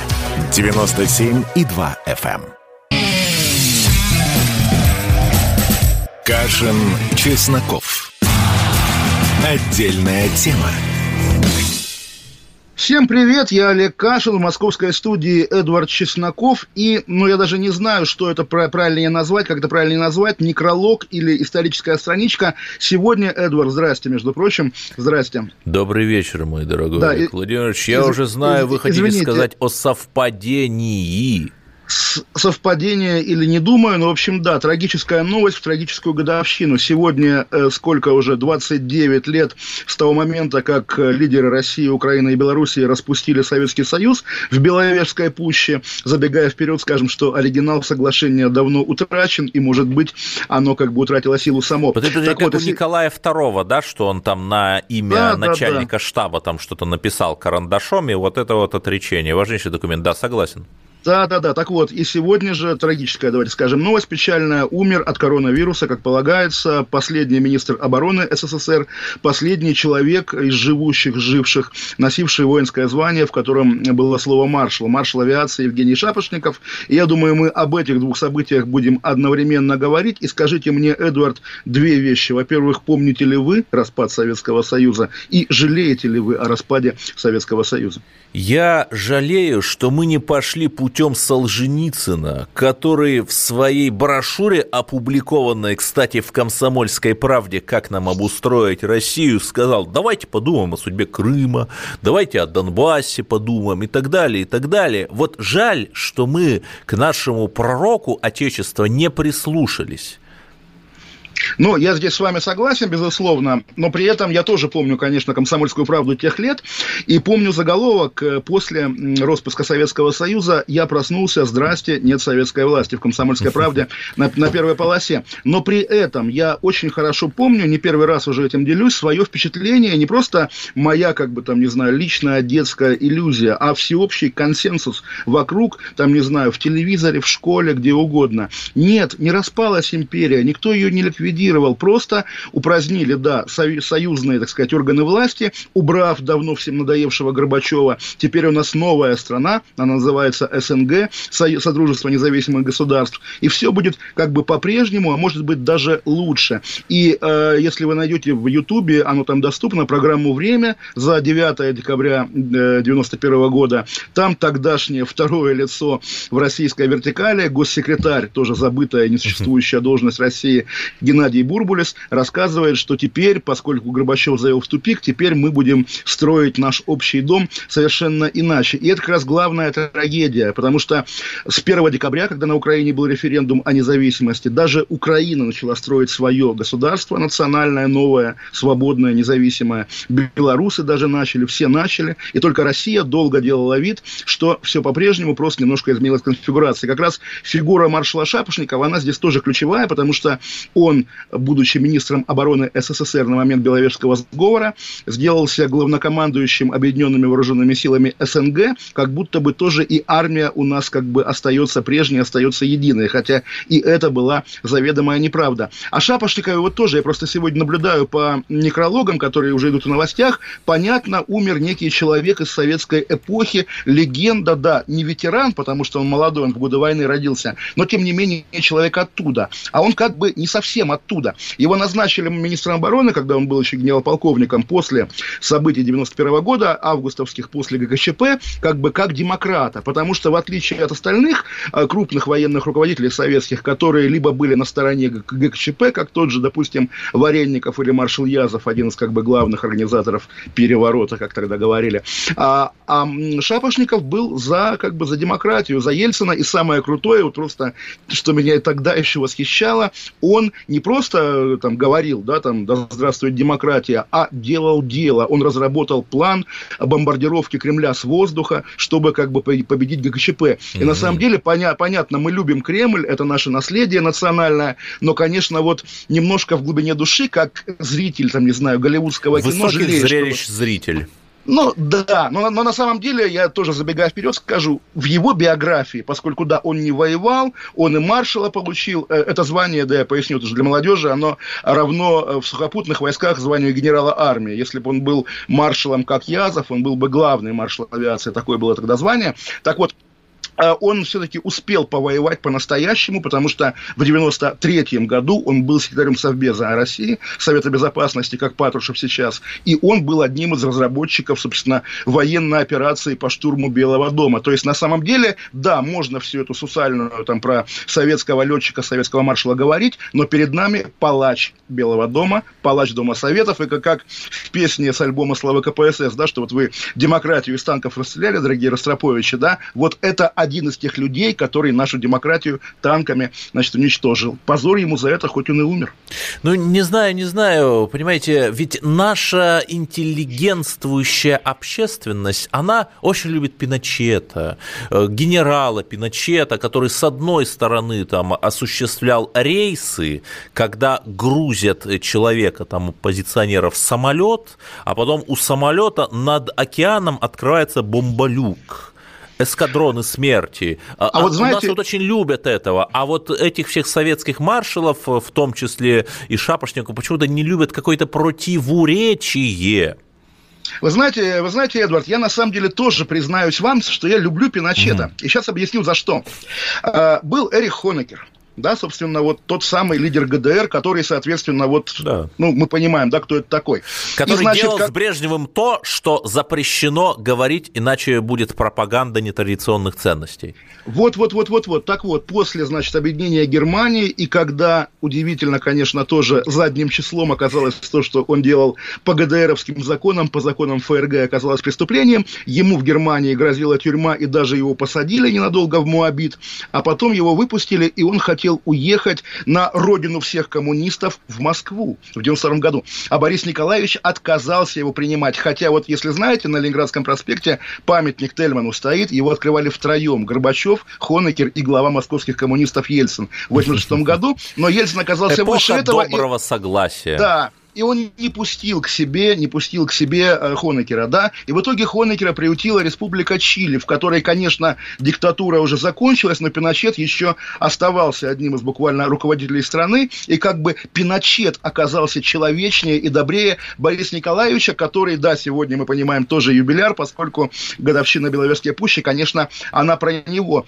И да, давайте я повторю, и тем более, что уже у нас под руками в последние годы есть документы из президентской библиотеки Джорджа Буша-старшего, всех отсылаю на сайт этой библиотеки, там много распечаток. Э, Стенограммы его да? переговоров. Да, да, да, да, да. И мы, ну, хотя это и так было очевидно тогда, вот есть народное представление о том, что Горбачев там дурак, там не знаю кто, развалил Советский Союз. Мы видим, как Михаил Сергеевич дрался до последней минуты, как лев, за сохранение Советского Союза и даже о независимости Украины. Он говорил, это не препятствие к сохранению Союза, поскольку, ну, у вас в Америке, говорил он Бушу, тоже все штаты формально независимые государства. Это не проблема. А Ельцин говорил, что нет-нет, Украина откололась, и вы знаете, дорогой товарищ Буш, мы, последнее как бы большое славянское государство, православное, христианское, останемся один на один с мусульманским большинством. Это недопустимо. Такая риторика, ну, не знаю, скинхедская, как говорят, Ельцин был скином. Вот это оно. Но, но тоже, вот я вспомнил, да, на самом деле, с программы «Время»,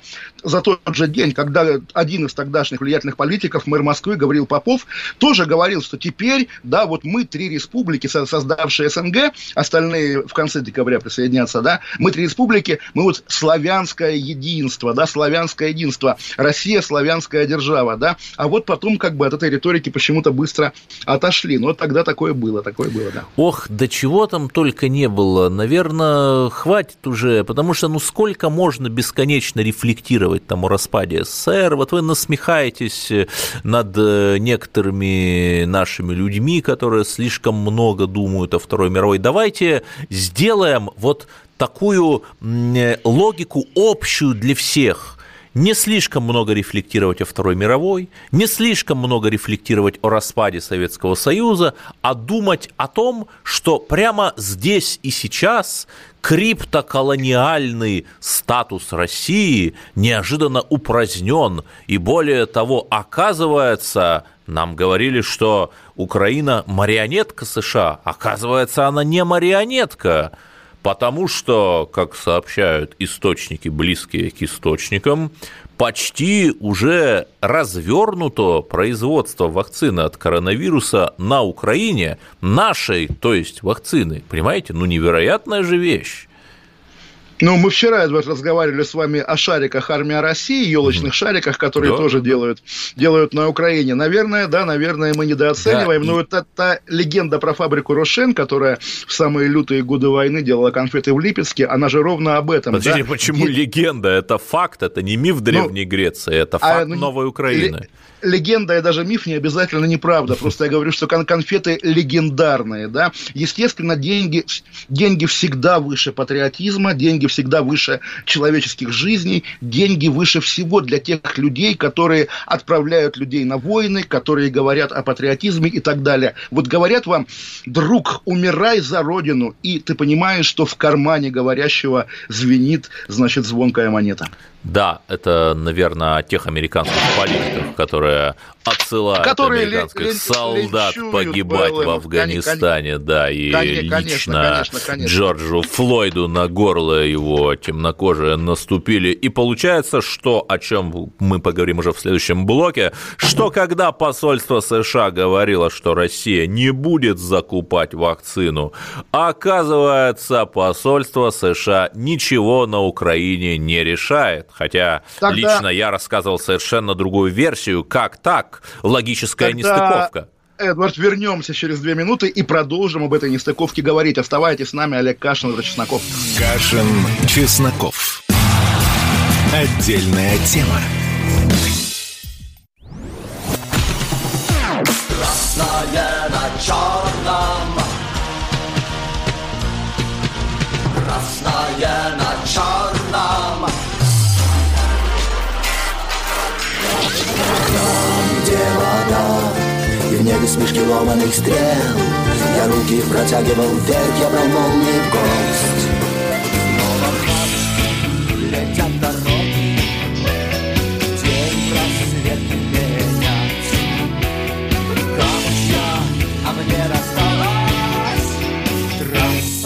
Е95 Опять игра, опять кино. Бис. «Комсомольская правда». Радио поколения Алисы.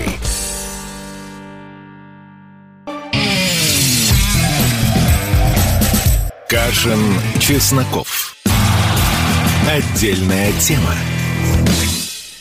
Олег Кашин, Эдвард Чесноков. Эдвард обещал поговорить о каком-то логическом противоречии, но, если честно, я не очень вник, поэтому уступаю просто микрофон Эдварду. Эдвард. Подождите, подождите, но это же очевидно. То есть, с одной стороны, американское посольство само лично заявила, что не будет Украина закупать и использовать русскую вакцину. А мы теперь говорим, что оказывается производство нашей вакцины «Спутник Ви» на незалежной территории в Харькове Готово Ой, дорогой, дорогой, дорогой, дорогой Эдвард, я наконец-то сообразил, тем более, что это имя, хотя, по-моему, имя мы не произнесли, вчера у нас звучало именно в контексте, что да, да. на Украине много всякого бандеровского, но вот посредине всего этого, как утес, стоит один украинский олигарх, который когда-то в Петербурге крестил своего ребенка, и крестным отцом был, публично был Владимир Путин. И с тех пор Виктор Медведчук в статусе кума Путина одинаково вхож и в киевские высокие кабинеты, и в московские высокие кабинеты. И не только московские. Сегодня гениальная статья на сайте проект, что Владимиру Путину в Сочи построили точно такой же кабинет с таким же дизайном, да, да. как в Новоогарево, да, чтобы никто не знал, где он. Так там или там. Же. Это, конечно... Вот, конечно, вот об я, этом я, давайте нет, поговорим. Да, я бы, я бы тоже хотел, чтобы у меня был такой же подвал в Москве, допустим, mm-hmm. да, или в Крыму еще, или, или в Вашингтоне, что вот мы с вами разговариваем, а где сидит Олег, неизвестно. Где так сидит, отлично а, же, да. потому что сейчас беспрецедентно перманентное давление происходит на вс- всех людей, которые у нас решения принимают, в том числе и на Путина. И знаете, я рад, что есть дополнительная система безопасности, когда наши потенциальные противники, которые могут нажать на кнопку нехорошего цвета, не знают, где он. Более того, если вы вспомните, когда Сталин ехал выступать на станцию Маяковская в 1941 году накануне парада, никто до сих пор не знает, откуда он приехал, то ли на метро, то ли на поезде и дальше по секретной ветке. Никто не знает, и это хорошо. Эдвард, из ада он приехал, из ада нет. На самом деле здесь я тоже, конечно, не хочу там говорить. С ближней позор... дачи в Кунцево ну, допустим, да, позор Путину, что у него одинаковые кабинеты. Нормально все, Это друзья. абсолютно нормально, высосано конечно. из пальца даже не новость, а претензия. Но, ну, окей, но, да. Но, но вы, вы, вы, вы, вы правильно заметили, Эдвард, столько публикаций на тему да. буквально ближнего круга Владимира Путина, как в эти дни, в последние дни, не было за все 20 лет путинского да. правления. И грешным делом думаю, а не есть ли это хитрый план самого Владимира Путина, который таким образом пытается нас убедить, что вот он приобрел какой-то новый статус человека, стоящего как бы во главе уже гигантской семьи в широком смысле, как говорили в 90-е, который не бросает своих, всем помогает, всех поддерживает, справедлив, строг, мудр, как герой, э, не знаю кого там, Аль Пачино в фильме «Крестный отец», допустим. Я бы сказал, скорее, как капитан России. У нас как-то нет героев, понимаете, и хорошо, что у нас есть хоть один герой, это Владимир Путин. Понимаете, я сейчас абсолютно не шучу. Я вижу, что Путин, э, когда происходит какая-то атака, то по принципу дзюдо он использует энергию противника для того, чтобы перекувырнуть его через голову принцип информационного айкидо такого. Поэтому я не думаю, что это уж какая-то слишком безумная конспирология, там говорит, что ну, Эдвард, когда, нас с, вами, когда Но... нас с вами безумная конспирология да. останавливала, мы любим конспирологию, мы верим, Но, ее уважаем. Тем не менее, конечно, да. атака очевидно идет, и знаете, она похожа на такой залп последней надежды, на битву в Арденнах, когда наши немецкие непартнеры переодели 300 эсэсовцев в американскую форму, дали им пару шерманов, надеясь, что вот они там захватят склады с горючими и дойдут до Антверпена. Ничего не получится. Это пустая надежда, надежда на вундервафлю в 1944 году. Но при этом, Эдвард, также давайте заметим, и тоже вернемся к нашим последним угу. дне, темам последних дней, да, потому что сегодня у нас был пример такого абсолютного плюрализма в российской власти. Сегодня, если слышали, Дмитрий Песков выразил несогласие с позицией ЧГТРК Грозный. Вы знаете, да, по поводу похорон этого парня, который, соответственно, отрезал голову учителю я не в Париже. ЧГТРК Грозный, да, в отличие от как, вас. А как, что? Да.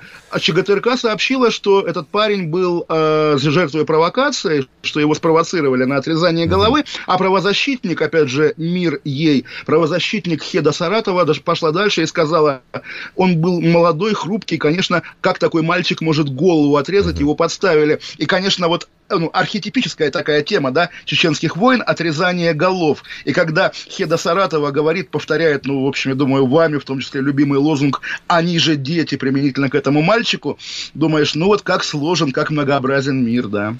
Да не знаю, не знаю, а я на самом деле рад, э, что вот тот радикальный, э, скажем так, хабибовский, условно говоря, дискурс, он институционализируется, что люди, которые выступают там за резко традиционные ценности с кавказским акцентом, они не бегают где-то там по Кавказским горам в камуфляже, а занимают какие-то должности, потому что с ними хотя бы возможен диалог, что мы Я хотя бы имеем переговорные позиции. Я вам, Эдвард, больше скажу. Э, вчера мой там товарищ, знакомый Алексей Костылев, да, я ищу его картинку, э, основатель издания Ридовка, очень хорошего, э, написал, что вот, да, он писал статью про эти похороны чеченские, и по геометкам полез смотреть, а кто эти люди, которые, соответственно, там как бы крутятся вокруг, вокруг места похорон. И вместо каких-то а, Аллах-Акбаровских мантр, да, террористических буквально, он что увидел? Женщин в дорогих западных западных брендах, да, одежды, какой-то luxury отдых в Турции. То есть вот современная Чечня, на самом деле, она про это. Привилеги... Привилеги... Привилегированный ее класс теперь, соответственно, вот таков. И да, в том числе они имеют позицию по поводу этого отрезания головы, где они ее одобряют.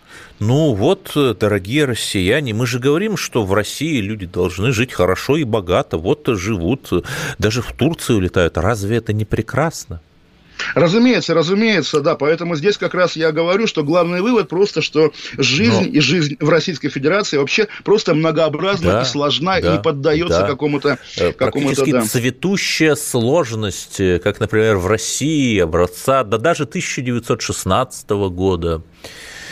И все-таки я хотел бы вернуться в на Украину. Понимаете, это прекрасно, что мы готовы ей передать вакцину от коронавируса, которой даже еще не во всех э, регионах России нет. Ведь смотрите же, в чем дело, что почему там бандеровцы, почему там русский язык вытесняют из всех сфер, почему там что не месяц, то диверсионно-разведывательная группа даже не в ДНР, а в Россию насылается и кого-то убивает там или похищает, или убивает, потому что мы к ним недостаточно толерантны, потому что мы даем Украине недостаточно дотаций, потому что мы им последнюю рубашку еще не дали, а вот как только мы им дадим, как только мы дадим им эту бесценную вакцину, которая спасет жизни, в том числе и бандеровцев, они усовестятся, они поймут и вернутся к России, понимаете,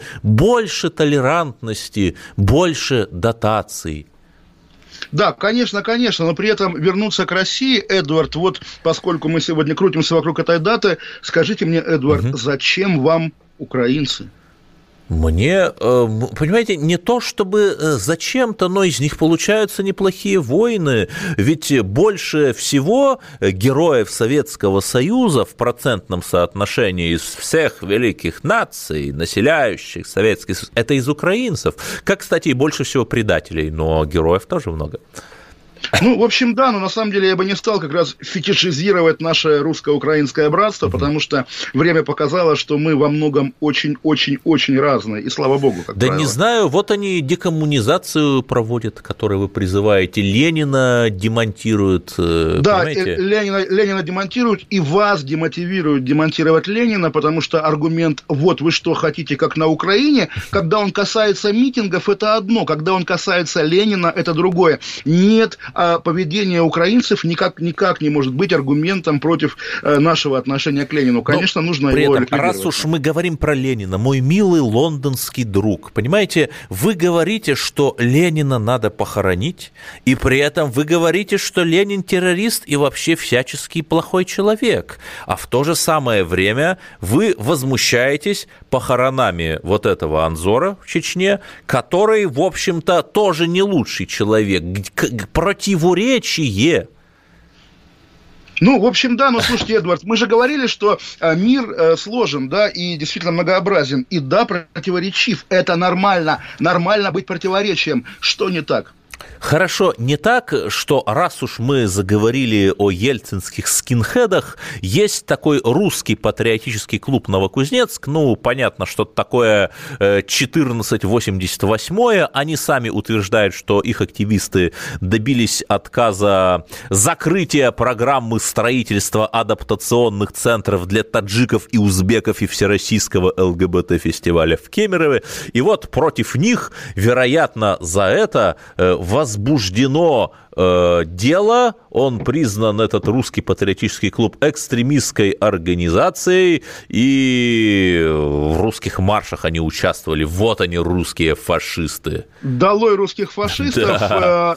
Да здравствуют, да здравствуют ельцинские скинхеды. Видимо, мы уйдем на новости на 5 минут, вернемся и будем говорить о... О новостях культуры, потому что сейчас они просто ужасают. Уберите детей от ваших репродукторов. Отлично, Будет резко 18+. Вернемся, вернемся через 5 минут. Олег Кашин и Чесноков. Кашин, Чесноков. Отдельная тема. Когда градус эмоций в мире стремится к своему историческому максимуму.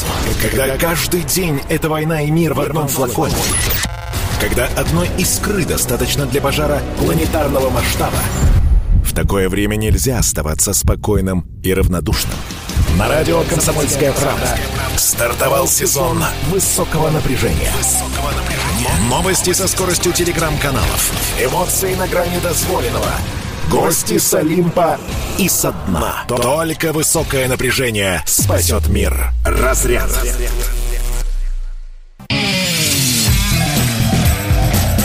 Кашин, Чесноков.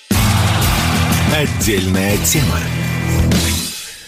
Еще раз всем привет, Олег Кашин, Владимир Чесноков. И пока мы не перешли к новостям культуры, горячие новости, о которых вы не услышите по федеральным каналам. Эдвард, бывший сват Путина, я не знаю, что это такое, лишился крупной доли в Банке Россия. Господи. То есть вот мы, да, мы говорили про семью, которая теперь как бы вот постоянно в новостях. Что реально происходит? Ежедневно это издание проекта опять, да? Ежедневные новости. Сват Путина. И вторая новость тоже, давайте я вам ее прочитаю. Она, наверное, важная. Дочь первого замглавы администрации Кириенко, Любовь Кириенко, опровергла информацию издания еще одного вот из этой серии The Insider о получении гражданства Франции. Это вранье. У меня одно гражданство России, другого никогда не было, и она будет подавать в суд. Реально какое-то, вот как сказал бы профессор Соловей, обострение транзита, что ли, я не знаю. Да, Соловей... я бы сказал, Соловей... невероятно, очень профессиональная медийная атака, полноценная гибридная операция, когда никому неизвестные там австралийские хакеры очень удачно сделали такой слив. Мы ну, Эдвард... об этом против вчера говорили, да. Да, профессору Соловью свободу, ему вчера дали 10 суток, и,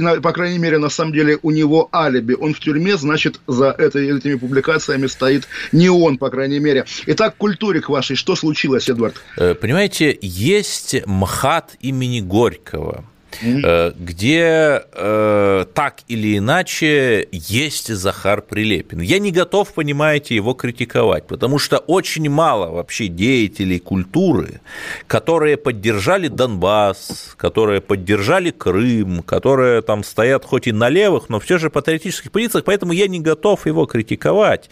И, наверное, но... вопрос к нему. Но, вы правильно сказали, но сейчас там в Амхате это, это тонкий вопрос. В Амхате имени Горького, не в другом, ставят премьерят спектакль «Лавр» по одноименному роману Евгения Водолазкина. И во всяком другом спектакле те декорации, о которых сейчас пойдет речь, ну, они, возможно, как-то были бы уместны. Но здесь же речь идет о человеке, который по сюжету романа, по сути, стал православным святым. И вот телеграм-канал Культрас. Ну, Культрас, ваш люб... Ультрас, ваш да. любимый, ваш это, любимый канал, видимо, да. тоже такие ельцинские скинхеды. Сообщает, еще раз, это э, цитата и фото из телеграм-канала Культрас. Вот все вопросы, если что, к нему. Вот фотография Давайте репетиции вот, на а фотографии, говоря... Показать, да. Да, Там говоря... Вот, я, я тоже задумался... Срамной уд, говоря вот, словами я, Водолазкина. Я Крупно! Думал, как, я думал, вот он, да. Я думал, как скажет Эдвард, фаллос или пенис. А он... Сказал, Литературно да, я скажу. Олег Но... Владимирович, вы здесь выступаете адвокатом российской культуры. Скажите Адво... же что-нибудь адвокат Фалоса Эдвард, я вам скажу следующее. Вы знаете, кто играет в этом спектакле, кроме Дмитрия Певцова? Люди, нет, там еще молодой человек, Леонид Якубович, например. Вот, да, я про Якубовича и говорю. Вот Якубович – это святое, да, да, это поле чудес, это 30 лет как бы вот постсоветского бытия России, и осенять Якубовича пенисом, наверное, это кощунственно, что ли, не знаю. Но но, Но, Эдвард, я адвокат, да. И я за свободу. Угу. И я за свободу Захара Прилепина, за свободу Эдуарда Байкова, за свободу МХАТа имени Горького и за свободу зрителей не ходить в МХАТ имени Горького.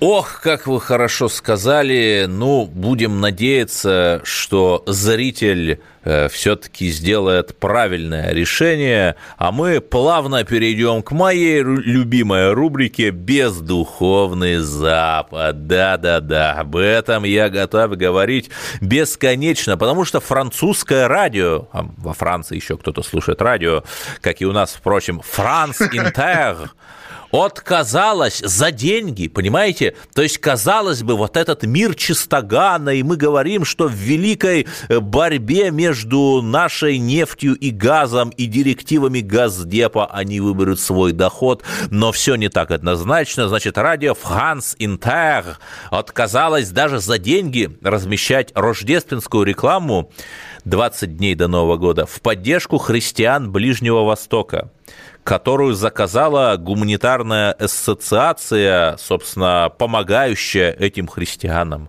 Французское радио сказало, что слово «христиане» может шокировать аудиторию.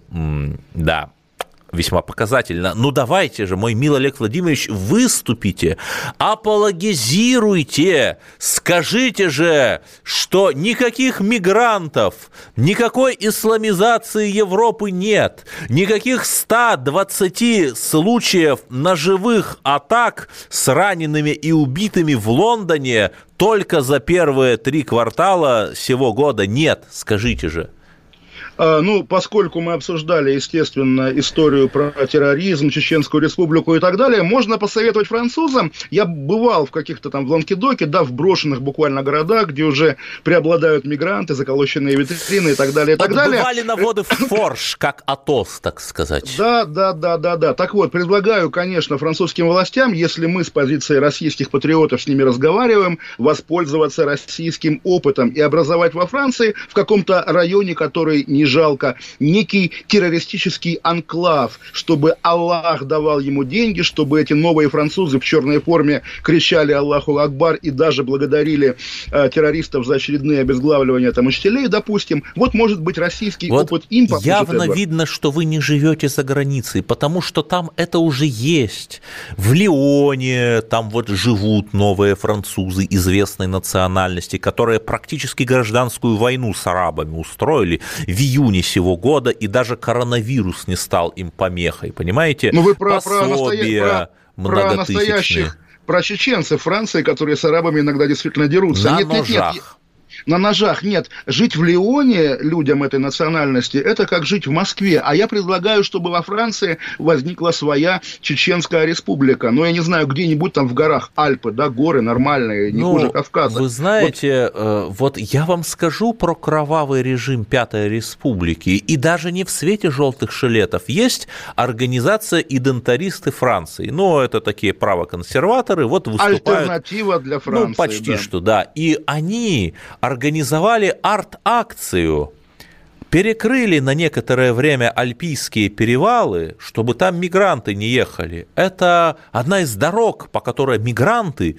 мигрируют с юга на север. Великое переселение народов. И знаете что? Их посадили, вот нескольких этих активистов, и дали им реальный тюремный срок. Небольшой, правда, там где-то в районе полугода тюрьмы. Вот за то, что они посмели перегородить дорогу, понимаете? А через год уже сами французские власти перегородили эту дорогу, чтобы коронавирус, коронавирус не пришел. Вот такие двойные стандарты. Кошмар, кошмар, Эдвард. Кошмар. Ну вот между, я думал, вы будете говорить, да, разгон о желтых жилетах, э, жилетов. А мы вчера обсуждали белорусскую Олимпиаду, да, неучастие угу. белорусов в Олимпиаде в знак э, наказания, наказания, значит, да, Лукашенко за его деятельность. И какая там у нас игровая приставка PlayStation 5, да, тоже белорусам ее продавать не будут. Удивительная, за это же, да, удивительная логика. Лукашенко виноват, а вот те геймеры белорусские, которые сами наверняка да, выходят под удары. В танчики, в танчики под удары, под удары дубинок не смогут, да. И вот сегодня я смотрел видео как раз с выступлением Лукашенко про Олимпиаду. Он, естественно, возмущается, он говорит, что он зашишает народ, как бы, да, но при этом вот кто ставит это видео? Может быть, российские специалисты, которых прислали а на помощь Лукашенко? Ник? Может быть, потому что, да, Лукашенко произносит речь, но при этом он окружен, он выступает перед толпой людей в белых халатах, я не знаю, врачи это или санитары или кто, еще у них там за спиной висит плакатик совета психолога, как будто бы вот он э, где-то там, не знаю, в клинике, буквально, да, разговаривает с врачами, они смотрят на него так, окей, вот он говорит вот так и так, поэтому колоть ему будем то-то и то-то. Вот э, я не, не знаю, ну, такие как бы художественные ассоциации, делюсь с вами, потому что у нас рубрика «Новости культуры» по-прежнему. Да, а, а теперь мы вернемся к истории, ибо 90-е – это наше осевое время, мы не можем противиться в них. Да, я слегка сам себе противоречу, говорят, что мы слишком много говорим о 90-е, но ведь, милый мой лондонский э, товарищ, есть же невероятная годовщина, причем круглая. 20... 40 лет убили. Нет? Чего? Чего убили? 40 лет, 40 лет назад убили Джона Леннона, я думал, вы об этом. О, ну это же не 90-е. В этом русские фашисты не повинны, хотя кто знает, кто знает. Я не исключаю, что там найдется какой-нибудь след КГБ с уколом-зонтиком, но 25 лет назад. Знаете ли вы, что было в ноябре-декабре 95-го? Нет, наверное, нет. Залоговые аукционы.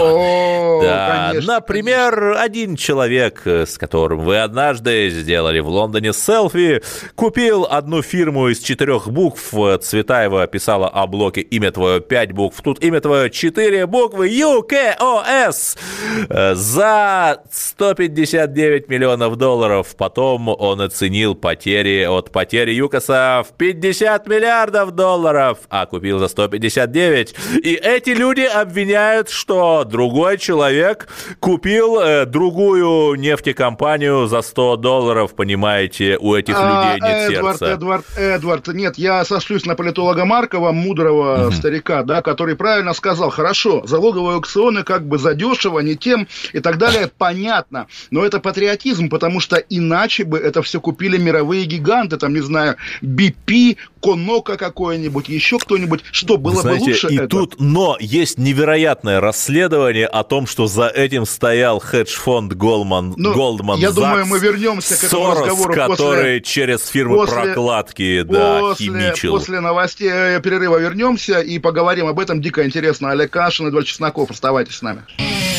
Кашин, Чесноков. Отдельная тема. А вот о чем люди хотят поговорить, пусть они вам расскажут, о чем они хотят поговорить. Здравствуйте, товарищи! Страна служит! Вот я смотрю на историю всегда в ретроспективе. Было, стало. Существует человек, который поставил перед собой цель, да, и сделал то, что сегодня обсуждает весь мир. Комсомольская правда. Это радио.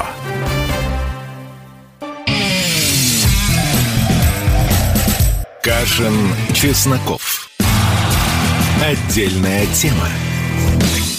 Олег Кашин, Эдвард Чесноков, и мы говорим об удивительной исторической сенсации, на которую на самом деле всем наплевать, что за залоговыми аукционами 25 лет назад стоял Эдвард. Кто? Сорос стоял, да? Ну, не только Сорос, я бы сказал, вот это вот глобальная Хиллари, э, господи, навали... Мировая доля, жаба. Да, Мировая доля жаба. в Ново- э, э, значит, доля в Новолипецком металлургическом комбинате, которую купили за 31 миллион долларов, а процентная доля составляла 14,87%. Одной сотой не хватило для бинго. И да, мировая жаба, то есть, ну, были же, была, э, были же консультанты западные, об этом сами американские СМИ писали. Были хедж-фонды под крылом Goldman Sachs и Гарвардской управляющей компании, которые консультировали, например, покупку связь инвеста. А понимаете, когда ты общаешься с этими людьми, с этими прожженными людьми, которые уже 150 лет играют с нами в одну и ту же большую игру, они же тебе подсовывают какую-то бумажку, якобы вот там ты подпишешь, и все в офшоре, там новый офшор создастся, ты подписываешь, не зная, что подписывая, и в итоге, ну, они действуют даже круче вот этих вот порочных следователей из наших органов. Те-то хотя бы думают, что они работают на государство. А, а эти соросисты, соросята, это распад СССР, смерть маршала Шапошникова. А вот на этом всем фоне есть одна и та же шарманка. Вот про Соловья мы сказали. Марк Фейгин э, говорит, нет, даже пишет, что всех причастных к беззакониям надо не люстрировать. Нет, с этим бы даже можно было согласиться, но он говорит не люстрировать. В Фейсбуке пишет, это для слабаков люстрация. Мы вас будем собирать на краю большого глубокого рва. Таковы правила игры. При этом Facebook не банит эту надпись. Там никаких хейт-спичей нет. Эдвард, а ров, как бы, извините, скалом, да, или с чем? Я что-то не понял, в чем коллизия. Не- ну, на берегу, э, на берегу рва. Нет, нет, я думаю, что он имел в виду Бабий Яр, Марк Фейгин, но видите ли, в чем дело, там же собирали нацисты евреев, то есть он к чему-то подобному и призывает в отношении людей, которые э, ему не нравятся, и понимаете, ну никто же, вот вас затравили, Олег Андреевич, ну вас затравили там за то, что Э, вы Эдвард, неверно да ну, ну, расставили ну. акценты. Ну, не- нельзя меня затравить. Я давайте лучше вам расскажу. Вот я Да. просто почему подумал про чем заполнен ров, потому что давайте поддержим Ксению Собчак, которая стала не только в крабовом бизнесе, как мы обсуждали, но еще она стала, Эдвард, знаете кем? Ресторатор шей. Да, и знаете, что это за ресторан? Не будем, наверное, его называть, хотя Да можно назвать. понятно уже что, учитывая, что вот мировая жаба, за которой тщетно пытается своими поскакушечками, э, лишь подтверждая тезис Ну, своей всё же- глубочайшей провинциальности успеть Но всё нашей же- э, интеллигенции, но всё- так? Да, но все же, Эдвард, да, этот ресторан, он называется Ши, и знаете, вш- что в нем соединилось? Вы не поверите. Диджитализация, ответственное потребление, ресайкл, аутентичность, гендерное, Эдвард, равенство, хотя ресторан называется Ши, она, гендерное равенство и толерантность. Общем, звучит как какой-то новый проект Германа Грефа.